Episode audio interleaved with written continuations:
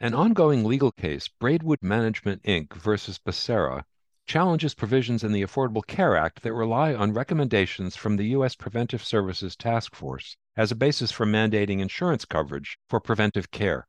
The case could have important implications for access to essential insurance benefits, as well as for the federal government's future presence in the health policy landscape. I'm Stephen Morrissey, managing editor of the New England Journal of Medicine, and I'm talking with Michelle Mello, a professor of law and of health policy at Stanford University. Professor Mello has co authored a perspective article about the Braidwood case. Professor Mello, could you start by explaining how the ACA relies on the USPSTF and other groups to ensure that health plans cover certain services? Sure. One of the interesting moves that Congress made in the ACA was to delegate to expert bodies decision making about preventive care services that ought to be covered with zero copay for patients and specifically relevant for this case, said that any service that the task force reviews and gives an A or B grade to, meaning there's a very good level of evidence supporting a recommendation that patients should receive this service at the designated times, any service that gets that rating has to be covered by private health plans that are subject to ACA regulation, again, at no copay cost to the patient. So, who are the plaintiffs in the Braidwood case, and why do they object to those provisions? The plaintiffs here were a constellation of individual insurance purchasers and employers. Both groups were making two kinds of claims. First, they objected on religious grounds to having to pay for services to which they had a moral and religious objection. And secondly, they simply expressed a preference for cheaper insurance, said, look, we're not going to use these services that were at issue in the case, which specifically are PrEP, pre exposure prophylaxis for HIV, HPV vaccines, contraceptives, screening and counseling for sexually transmitted infections and substance use. We're not going to use these services, so why should we have to pay for them? We'd rather buy insurance that carves that out. And then the case was heard by Judge Reed O'Connor in Texas. Could you explain his decision and the reasoning behind it? Judge O'Connor, he's a federal district court judge. That means he's a trial court judge, and he's subject to appellate review, of course, by both the intermediate courts of appeals and the U.S. Supreme Court. But he has had a lot of experience adjudicating Affordable Care Act cases in Texas. He's become famous or infamous, depending on your perspective, for being sympathetic to challengers of the ACA. And in this case, the plaintiffs organized to bring these challenges to the ACA's coverage mandate, arguing that they violated a number of fairly obscure constitutional provisions, but most notably because it formed the basis for his decision, that it violated something called the Appointments Clause, which frankly, I hadn't really heard or thought about since finishing law school over 20 years ago but which says that when so called principal officers of the United States government are going to be put into office, they have to be nominated by the president and confirmed by the Senate. Of course, we all understand that process. We see it going on for hiring officers like the US Supreme Court justices and the Secretary of Health and Human Services. But it was an unusual move to suggest that that appointments clause applied to these volunteer academic experts serving on a health committee. So you write in your perspective article that the court postponed determining what remedies the plaintiffs would receive until after the parties had filed additional briefs. So what are the various options in front of them? They're beginning to come into focus now because those briefs have started arriving at the court. We now have two batches of them in, and there will be one more.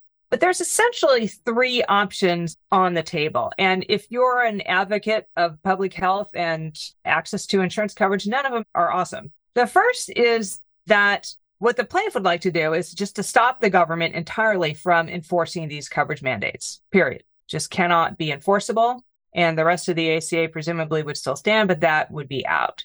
The second remedy would be for the government to say, okay, okay, look, we will fix the way these task force members are appointed so that it no longer violates the appointments clause. And the way that we will do that is to say that their decisions are going to be ratified by the Secretary of Health and Human Services. One of the problems legally here is that this committee has a great deal of power, including the power to make recommendations that are binding for health plans under the law, the ACA, and also are not appointed by the president and confirmed by the Senate. So One way to fix that is to say their recommendations are not binding, they're going to be advisory to a political appointee like the Secretary of Health and Human Services. And then the third option is to say, okay, okay, we will fix it in a slightly different way. We will say that this task force, we're not going to change the way that they're appointed anymore, but their recommendations will no longer be independent.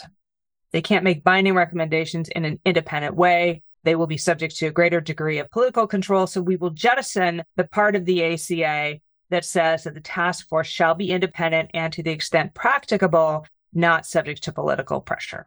So, what comes next for Braidwood? Do you expect higher courts are going to hear the case? When Anne Joseph O'Connell, who's one of the nation's leading scholars of administrative law, and I looked at this issue, I think we both felt that there is some vulnerability of this holding to appeal. And it certainly wouldn't be the first time that Judge O'Connor has been reversed in his holdings on the Affordable Care Act. He, as you may know, was one of the judges who said the entire Affordable Care Act was unconstitutional and void. And that, of course, was not upheld. The part that seems a little odd to us is the holding that these task force volunteers qualify as principal officers and that as such, their recommendations can't be both binding and independent. And the reason it seems odd is not only that they look really different from everybody else that courts have agreed are principal officers of the United States and that we are used to seeing undergo Senate confirmation hearings. Again, these are unpaid, independent, volunteer experts who don't work for the government and serve for a limited period of time.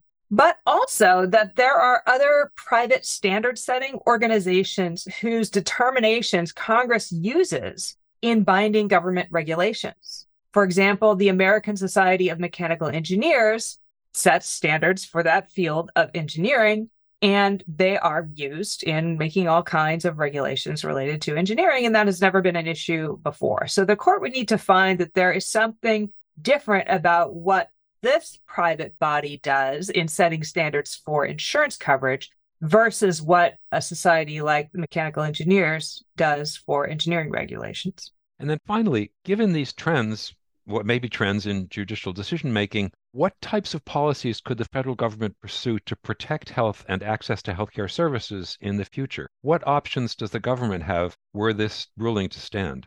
Well, the options really are limited to the remedies that I've named, which is essentially that you say, okay, if we want to keep this coverage mandate, we have to sacrifice either the binding nature of the task force's recommendations or the independent nature. And those aren't great options. There are, of course, very good reasons why we might want to delegate some quite important health policy decisions to a body that's not subject to being buffeted by political pressure. But that would be the way to keep the coverage mandate in place is to say that their independent recommendations are not going to be binding. If Congress wanted to find a way around that, really the only thing that Judge O'Connor's opinion leaves open for them is to make these folks undergo Senate confirmation hearings which is just frankly inconceivable. It's not super easy to find highly distinguished academic scientists who are willing to donate 250 hours of service a year to this committee. And that's without being hauled before a Senate confirmation panel. So that seems like a really difficult thing for them to do. Of course, Congress could make decisions about what has to be covered under the ACA directly. It doesn't have to delegate it to any administrative body, much less one that is not even nested fully within the Department of Health and Human Services. But those of us who watch Congress should feel a little bit of pause about relying on that body to take action on anything, really, to be able to get consensus around anything, much less these sort of granular determinations that have to be made quite often as things change. And that has no special expertise in evaluating the clinical effectiveness and cost effectiveness of preventive care services. The other thing that I just want to mention is that the other part of this ruling relating to religion is of equal or greater concern, I think, than the part about the task force directly, because that part of the opinion said, look, the way the Supreme Court has been interpreting the scope of religious liberty over the last few years is such that if a health plan or an individual health insurance purchaser comes forward and says to us, look, we sincerely believe that this particular service is posing a substantial burden on our religious belief, our religious practice, that sincere belief, even if it's crazy, has to be respected. And so that really leaves the door open without much recourse by Congress or any other part of the government, because this is a fundamental constitutional right that people now have, leaves the door open for all kinds of people to come out of the woodwork and say, yes, I actually have a religious objection to this. I have a religious objection to that. And the key part of the ruling is it does not have to make any sense. For example, you can be a Catholic and claim that receiving a COVID vaccine or having to pay for a COVID vaccine is against your religious doctrine, even if the Pope says, no, don't worry about it. It's fine with me, as the Pope has. So this really has a very wide berth now for religious liberty claims to disrupt not just this narrow band of services under the ACA, but a huge swath of services that implicate sexuality, gender, same sex couples, unmarried adolescents, unmarried women seeking reproductive and sexual health care, and a variety of other things. So I think that part of the ruling is perhaps even more troubling and farther reaching and not something that Congress can really do anything about. Thank you, Professor Mello, and we'll come back to you when this case reaches an appeals court, which I expect it will.